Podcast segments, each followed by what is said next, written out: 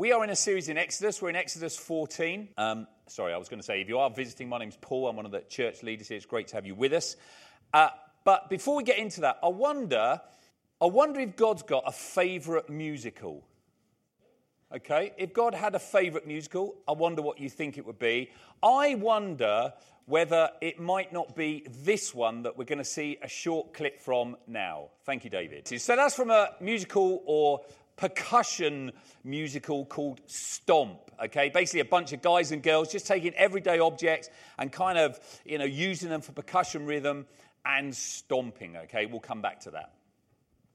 So this morning we are in Exodus 14, continuing this series of a people transform. I believe my whole heart that at this moment in time, God is about our transformation. I think He's always about that. I think particularly we may be, in, as a church, in a season of transformation. It is to do with, with activities and structures and services and things, but I think it's more about our hearts.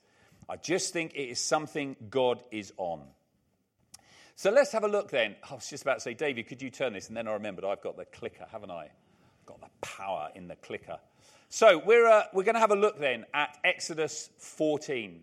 Israel has come out of Egypt, the plagues have happened, the Passover, they come out, and uh, this is where they find themselves. It says this When the king of Egypt was told that the people had fled, Pharaoh and his officials changed their minds about them and said, What have we done?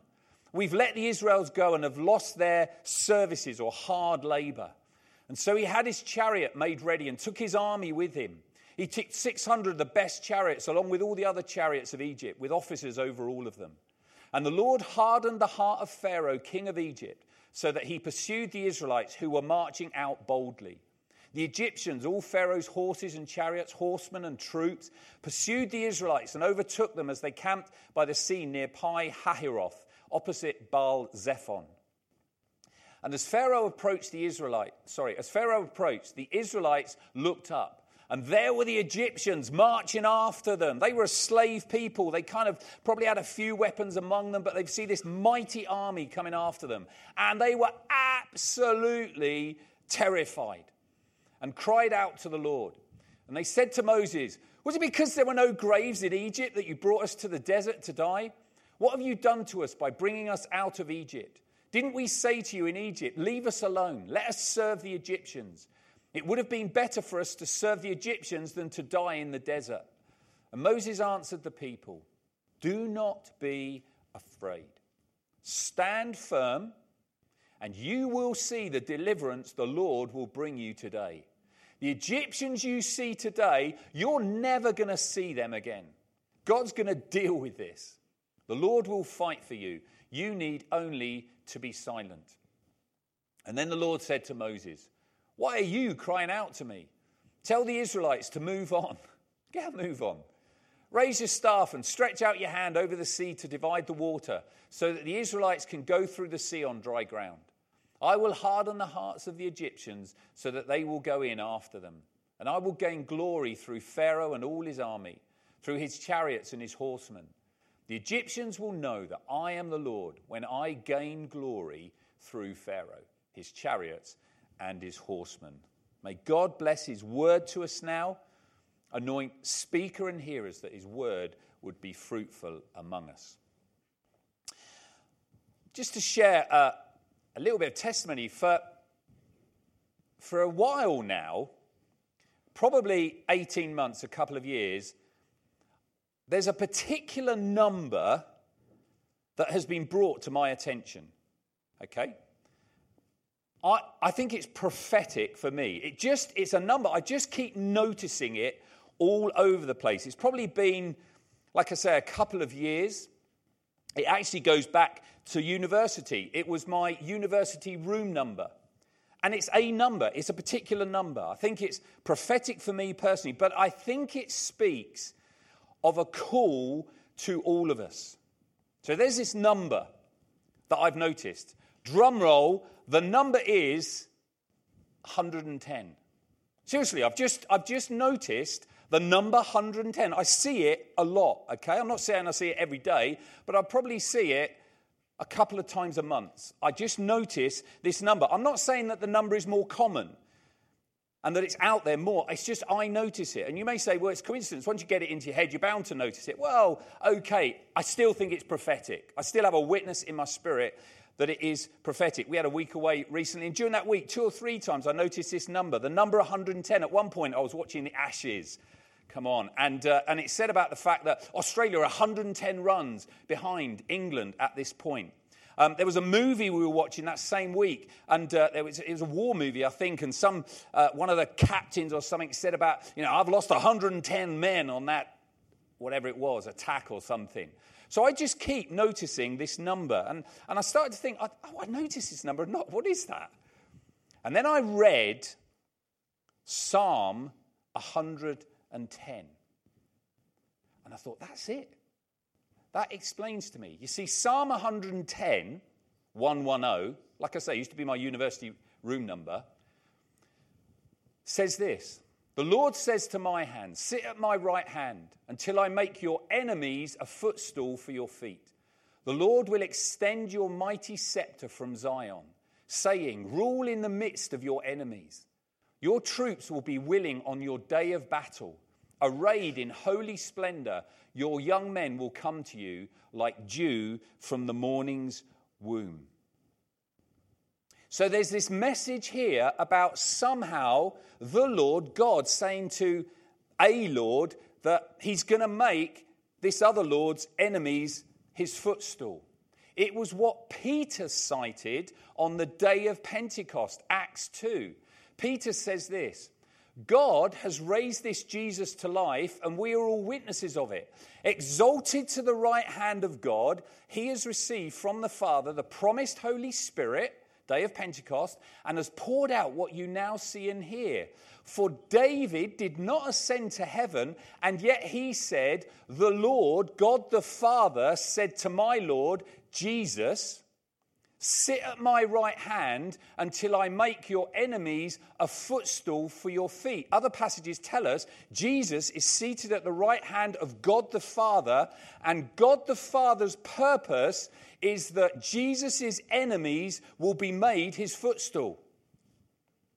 Do you get that? God the Father is bringing all of God's enemies under him, and he's going to put them at the feet of Jesus, the man that God the Father has given as his inheritance, the earth. And all Jesus' enemies in the earth are going to be made his footstool. That is what's happening now. That's the process going on now. That is a praise God. That's what's going to happen. Well, here's the thing then God has always had the purpose to bring his enemies to heel. This is a sculpture by a French sculptor of God crushing Satan. Why is that? Well, you see, God wants supremacy. He thinks this is all his. And there are no, there's no room. He tolerates no rivals or pretenders. He just doesn't.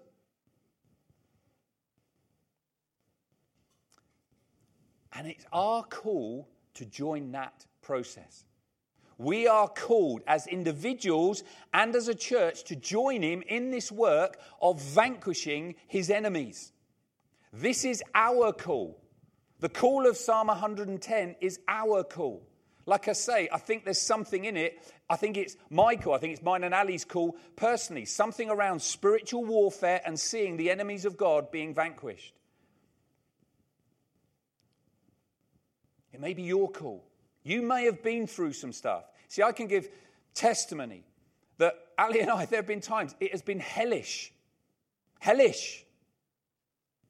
But you may have been through some of that as well. You may have had experiences. I was talking before the service with some in about situations that just felt really spiritually oppressive. And you may be able to say, I, I can relate to that. This was more than just emotional, this, there was spiritual stuff happening. Well, it's probably the process of God vanquishing his enemies and bringing his enemies as his footstool. This is thoroughly scriptural. Let's have a look at this quickly. Genesis 3:15. The fall, sinners come in. And then God says to the devil, I will put enmity between you and the woman, between your offspring and hers. He will crush your head, The offspring of woman will crush your head, and you will strike his heel. That is the Messiah forecast, right in the book of Genesis. Christ's coming is forecast there as a work of crushing Satan's head. It's the language of the book we're reading now, Exodus. It's the language of Exodus. Look at Exodus 12 12. What was God about in bringing Israel out of slavery? Well, one of the purposes was this. On that same night, I will pass through Egypt and strike down every firstborn of both people and animals, and I will bring judgment on all the gods of Egypt. I am the Lord. He's going to destroy the gods of the Egyptians. There's no room for any other rivals. There's just not. Daniel 2, verse 44. Daniel, it's right throughout the Old Testament, talks about Daniel's, uh, Nebuchadnezzar has this vision. Daniel explains it to him. You'll remember it's a vision. Nebuchadnezzar has a vision of a statue of different metals. It represents different kingdoms. And then this statue, there's this whacking great rock, comes and just crushes this statue. Well, what is that? Well, Daniel explains. In the time of those kings, these previous empires, the God of heaven will set up a kingdom that will never be destroyed, nor will it be left to another people. It will crush all those kingdoms and bring them to an end, but it will itself endure forever. There's a coming kingdom and a coming king that's going to reign over all. And it's one of the main purposes for the coming of Jesus. I like this verse. The reason the Son of God appeared was to destroy the devil's work. Now, it's to save individuals, it's to bring healing to brokenness, it's all of that. But he's had enough of the devil, and he's going to destroy his work. Just very quickly, that word destroy it, part of the connotation of it is it means to unravel. All that mess Satan's created, God's going to undo it. He's going to unravel it. And he's going to make it good. Because he thinks, as Colossians 1 tells us, that in all things he wants supremacy. And we see this supremely in the cross. I never get tired of this, these verses. This is the work of the cross. Colossians 2. When you were dead in your sins and in the uncircumcision of your flesh, God made you alive with Christ. He forgave us all our sins, having cancelled the charge of our legal indebtedness, which stood against us and condemned us. He has taken it away, nailing it to the cross. We're free of the debt of sin. By the way, having disarmed the powers and authorities, he made a public spectacle of them, triumphing over them by the cross. Powers and authorities have been triumphed over. It's this picture of the emperor, the victorious emperor, leaving, leading all the slaves and all the vanquished, all the conquered in his wake, stripped bare. And that's what Christ did on the cross, says Paul in Colossians. Well, who are God's enemies? Well, firstly, it is spiritual beings and forces. Ephesians 6 Finally, be strong in the Lord and in his mighty power. Put on the full armor of God so that you can take your stand against the devil's schemes. For our struggle is not against flesh and blood but against the rulers, against the authorities, against the powers of this dark world, and against the spiritual forces in the heavenly realms. And Paul goes on to say, therefore, you've got to, you've got to get wise to this. This isn't just about trying to be nice to people and loving them so that they'll believe some stuff about God and Jesus and hopefully become nice people. Although we do believe in personal transformation. We've got to wise up to the fact that there are spiritual forces out there that we face, brothers and sisters. But it's okay, because we've just seen Colossians 2. No, okay. We've just seen Colossians 2. He triumphed over them by the cross. We've got nothing to fear. We've got nothing to fear. So, spiritual beings and forces, but also, and this is, this is a little bit strong, who are also God's enemies humankind in our obstinacy. When we set ourselves up against God and are resistant to Him, well, let's see what Romans Paul says in Romans 5. But I thought, I thought God loved us all. What, how, how can that be the case? Well, outside of Christ, this is the case. If while we were God's enemies, we were reconciled to him through the death of his son, how much more, having been reconciled, shall we be saved through his life? Not only is this so, but we also boast in God through our Lord Jesus Christ, through whom we now we have now recon, uh, received reconciliation. The verse before that, verse 8, Paul talks about we were children of wrath. Outside of Christ, we're God's enemies. We're children of wrath and we're his enemies. We've set ourselves up, like it or not, men and women who've set themselves up, who have not bowed the knee to Christ, have set themselves up in enmity towards God. That's the biblical picture. It's a willful thing. People won't be able to stand before God and say, but it wasn't my fault. Yes, it was. Yes, it was. Now, we don't understand. Well, how, what about people who've never heard and all of that stuff? And I get there's questions in that, but God will ensure justice is done. God will ensure it's fair. But if we resist Him, we set ourselves up in enmity towards Him. And this was certainly the case, wasn't it, with Pharaoh? But thanks be to God, He reconciles us through the cross. So, humankind, we set ourselves up in enmity against God. And we create systems that will not bow to God, are disobedient to God. It's why Hebrews 12 says this At that time, his voice shook the earth. But now he has promised, once more I will shake not only the earth, but also the heavens. The words once more indicate the removing of what cannot be shaken, that is, created things, so that what cannot be shaken may remain. What's that saying? That humankind sets up systems, kingdoms, ways of doing things that God says, but they're not according to my ways. I need to shake them. I need to bring them down. Paul talks in 2 Corinthians 10 about demolishing strongholds. One of the reasons I think we see such chaos and turmoil in the world is I think God is shaking. I think He's undermining our trust in our own ability.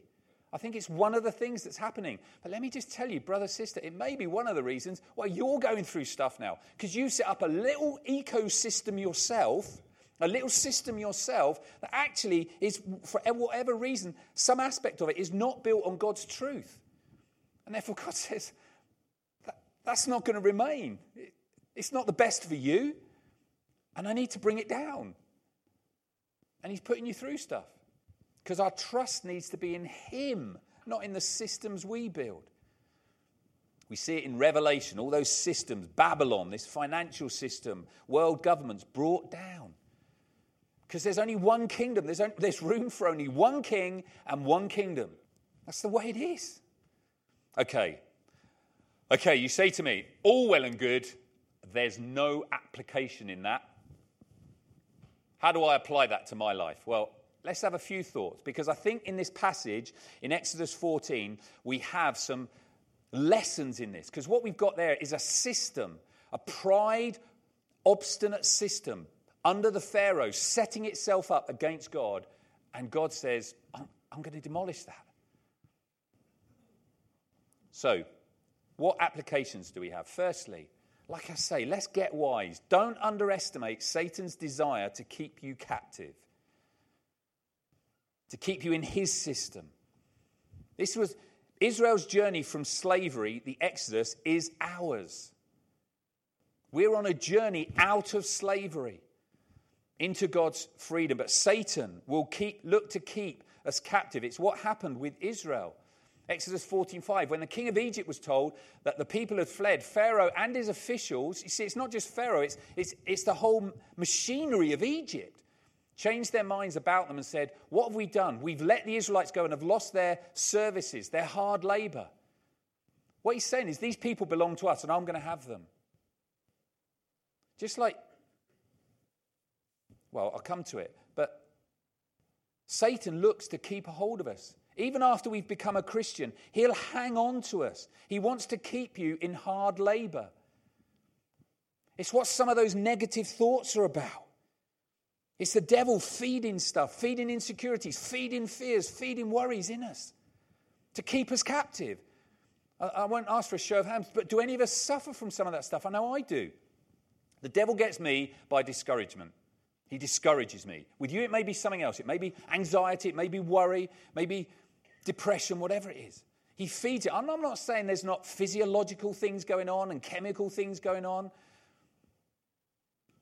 But in there, that's not how it's meant to be. That's not the kingdom of God for us. Well, there's only room for one kingdom. So God wants us free of all that. So let's not mess about. Secondly, don't lose your nerve in the face of Satan's attacks. Dean Martin and Jerry Lewis, yeah? From a movie, Scared Stiff. Israel was scared stiff. Look, when they came, it says, they said to Moses, was it, was it because there were no graves in Egypt? It says they were terrified and cried out to the Lord. They, their nerve failed. Let me ask you if you know what that feels like to be going through such a trial that it's like your nerve fails, your faith fails.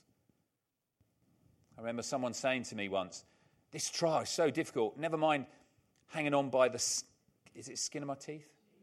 Skin of my teeth. I'm hanging on by the membrane of the skin of my teeth. Just like, just barely clinging on. Well, here's something comforting for you. What did Jesus say to Peter in that situation? Peter, Jesus knew that Peter was going to reject him coming to the cross. This is just prior to Jesus' death. And Jesus says, Simon, Simon, Satan has asked to sift you all as wheat. He's after you. That's why it's so hard, brother, sister. Because he's real. He doesn't like us. He doesn't like, he does not like you. Because you've got the Spirit of God in you. I've prayed for you, Simon, that your faith may not fail. And when you've turned back, strengthen your brothers. There's a prayer meeting going on in heaven now. Jesus is leading it, and it's for you. Isn't that good? Whatever prayer happens here, whatever prayer ministry there is here, Jesus prays for us. He ever lives to intercede. So let's not lose our nerve. Christ is praying for us. Thirdly, trust God to deliver you. Trust God to deliver you. You see, the knockout blow was delivered on the cross. We don't work for victory, we, we work from it. The knockout blow was on the cross. We just read it in Colossians 2. And the effects of that victory should be felt in our lives. We should be, whatever this means, and I'm not being triumphalistic and I fall way, way short, but whatever this means, we should be living a victorious Christian life. Whatever you understand by that, or let more, more or better, let's, let's get to grips with what the Bible means by that. Because time and again it talks about overcoming and victorious. You know God's favorite make of trainer, don't you? Nike. Why? Because it's the Greek word used in Scripture for victory and overcomer. Where we see overcomer and victorious, it's that word Nike. And it's all over the place in Scripture, it's all over the place in the New Testament. Jesus thinks he's one, and he thinks we can do the same. So, how are you doing? Oh, I'm all right under the circumstances. Well, that's it. You're an overcomer. I'm an overcomer. We're all to be overcomers. Can you imagine if we started to live like we believe this? All of a sudden, the atmosphere, and, we, and I'm not saying we're doing badly, I just think there's so much more. If we had a culture where we really all believe that, people coming in would get infected by that culture. And they'd start to think, I can live victoriously. I don't have to walk around moping and, you know, you know anyway. I was going to say, you know, some people you say, How are you doing, don't you? And you think, I shouldn't have asked that. I just shouldn't have asked that. That's what I was going to say, but I stopped myself. You see, Israel had this promise of deliverance. God will fight for you. God's going to fight for you.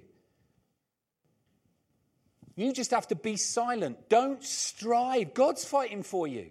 Don't strive. You don't have to do it. That's why we sang, Dear Lord and Father of mankind, till all our striving cease. But there is a responsibility on us. So, what's another thing? If you don't have faith, act like you do.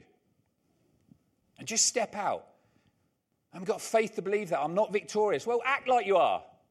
Just step out and do whatever it is. Do whatever you think God would have you do if you were a victorious Christian. Just do it anyway. See what happens. Where do I get that from? Well, Verse 14, it's really enigmatic. He's just said, You just need to be, and it's not so much be still, you just need to be be still. You need to be silent and be at peace, just be calm. God's going to fight for you. And then he says this Then the Lord said to Moses, Why are you crying out to me? Tell the Israelites to move on. What are you still doing here? Be calm, be at peace. Oh, chill, just chill. And then God says to Moses, What are you still doing here? Get move on. Come on. Get going, will you? There's this kind of tension God will fight for us, but we need to move forward. God will fight for us, but we need to move forward. Philippians 2. Therefore, my dear friends, as you have always obeyed, not only in my presence, but now much more in my absence, continue to work out your salvation with fear and trembling. Work it out, step it out, live it. And what you'll find is it's God who's working in you to will and to act according to his good will and purpose. As you step out in faith, say, I'm going to do this anyway. I'm going to talk to that person anyway. I'm going to praise him anyway. I'm going to give anyway. You do it, you find, actually, this is all right. It's happening. This is good. I'm taking these steps of decision. Maybe this was his, he's willing and acting according to fulfill his good purposes. As I'm doing this, God's good purposes are being fulfilled.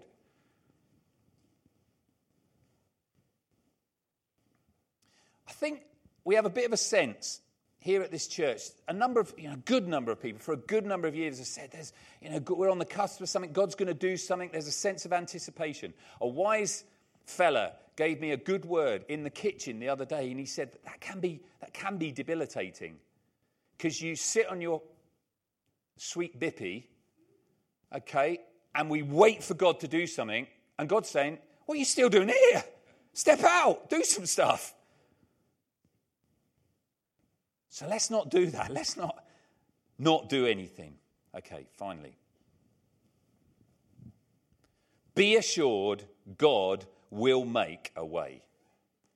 If we step out, if we, in faith, or not in faith, just believing this to be, even if we get it wrong, God's still going to help us.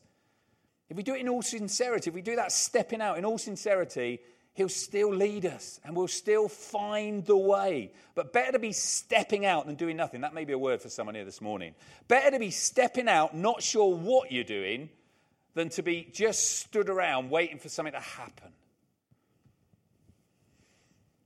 Three times in chapter 14, it talked about Israel's either going to go through on dry land or it went through on dry ground. Three times in that chapter, God emphasizes there was dry ground. They found dry ground. They found a way. Do you remember last week we looked at Isaiah 43? He made a way through the desert. God is doing something new. Behold, I'm, I'm forget the former things. I'm doing something new. I will make a way. I will make a way. He makes a way for Christians. He makes now it may be a tortuous route and all of that, but it, there is a way. We're never going to come up to a wall we cannot climb, a mountain we can't go over, a river we can't cross. It ain't going to happen. He's always going to make a way. At some point, he's going to make a way. Seas will part, storm waves will be stilled, provision will be made. He's going to ensure his purposes are fulfilled. Okay. Coming back to Stomp then. From the fall, then, it was God's will to crush Satan and his works. That was Genesis 3:15. He will crush Satan's head. Jesus, if I may put it like this, stomped all over Satan's head. We're not used to this language because we don't live in a culture that's a bit earthy. We're all a bit polite and you know, refined. But some cultures in the world are pretty down to earth and, the, you know, they just kind of, they love all this stuff. I think a lot of these old Hebrew stories, I think Hebrew culture, it seems to me, was a lot earthier. Aussies, Aussies are a bit more down to earth. They are. A bit earthier. And they, they would have found this hilarious, a lot of this stuff. Stuff that we go, oh, that's a bit strong.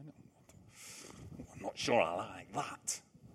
Don't know why I did that northern accent. And I don't know what this was all about either.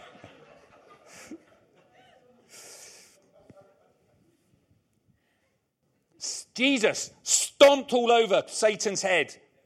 He broke his power. Paul knew this. Paul, Romans 16, has this chapter saying, say goodbye, hi, say hi to Dorothy and say hi to Phil and say hi to all the guys. And then he says this, and by the way, the God of peace will soon crush Satan under your feet. And the grace of our Lord Jesus Christ be with you as it happens. Like Paul just throws in this. The God of peace will soon crush Satan under your feet. You see, he calls us to join him in this work. We are to stomp. We are to stomp. I happen to be wearing my new pair of boots today. I'd, lift my leg up. Well, I won't get them very high because I'm old, but i got my new Doc Martens on. Got my new blue Doc Martens on. I think we all need spiritual Doc Martens. Because we need to do some stomping. We need to do some stomping. We need to understand the battle. Why is it that your family, the relationships in your family are ravaged? Because Satan doesn't like you and he doesn't like your family. Well, stomp on him then. Fight for your family. Fight for your lost family. Fight for your friends. Fight for our neighborhoods. Why is it there's chaos in relationships, chaos in families, chaos in our government? Because Satan loves havoc. Well, let's bring that under the feet of Christ. Let's bring order to some of those situations. Talking of clothing, I have seen this t shirt. I, I, just like it. There's something about it I like. Pastor, because hardcore devil stomping ninja isn't an official job title. Something about that I like. Come on. I haven't. Faith. But there should be something of that in our spirit, brothers, sisters. There should be something of that in our spirit. When I first came here and preached, Pete, Dave prayed for me just before I came up and preached. And it just reminded me, Dave, of when I first came here and preached with a view. And I said, there was something in the message about, don't you want to be dangerous? And Dave had a t shirt with Dangerous Dave on the back of it. That was his t shirt. I don't know whether youth had given it to you or someone, I don't know whether you bought it, but anyway, Dangerous Dave. There, sh- there should be something about us that's a bit dangerous for the kingdom of darkness.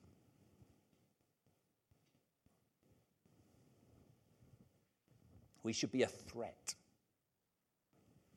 So, Psalm 110 Will we help God put the enemies of Jesus under his feet? We're going to come to communion now, and I realize it's a bit later and, you know, one or two bits happening in the service, but hey ho. We're going to come to communion, and there are times, if the band want to come back up, there are times that we come and it's right, we, we're conscious of our sin and we come in solemnity and quietness and just reflect. There are times when we come acknowledging the body of Christ and our fellowship together. I want us to come this morning. Do you know the Vikings used to have drinking halls where, now, this is just dismiss some of this illustration, okay? But they used to have drinking halls where at the end of a crusade or, you know, whatever, they go and celebrate the stories of valor and victory. And they drink. I want something of that courage and victory to be in our spirit this morning as we come and proclaim Him who triumphed over the powers and principalities and made a spectacle of them by the cross. We need to own that element of this. So I want this this morning. We're going to sing this song. I raise a hallelujah. I raise a hallelujah in the presence of my enemies. I raise a hallelujah. Death has got no hold on me. I raise a hallelujah louder than the unbelief. I'm going to act as if I've got faith. I raise a hallelujah. So I want us to come this morning with that spirit and a sense of victory. And like I say, even if you feel weak, last week we prayed for people, and I think it is something God wants us to do that power would rest on weakness. So it's not saying you've got to muster up some sort of false courage or pretend, you know, be triumphalistic. It's saying, God, I acknowledge my weakness, but you are strong and you are victorious. And your power is going to rest on this weakness. So as you come this morning in your brokenness and weakness, come, but come and just proclaim his victory in your heart. Maybe you want to name particular situations that you feel under and just say, Jesus, you're Lord over this. You're Lord over this. You're going to do something here.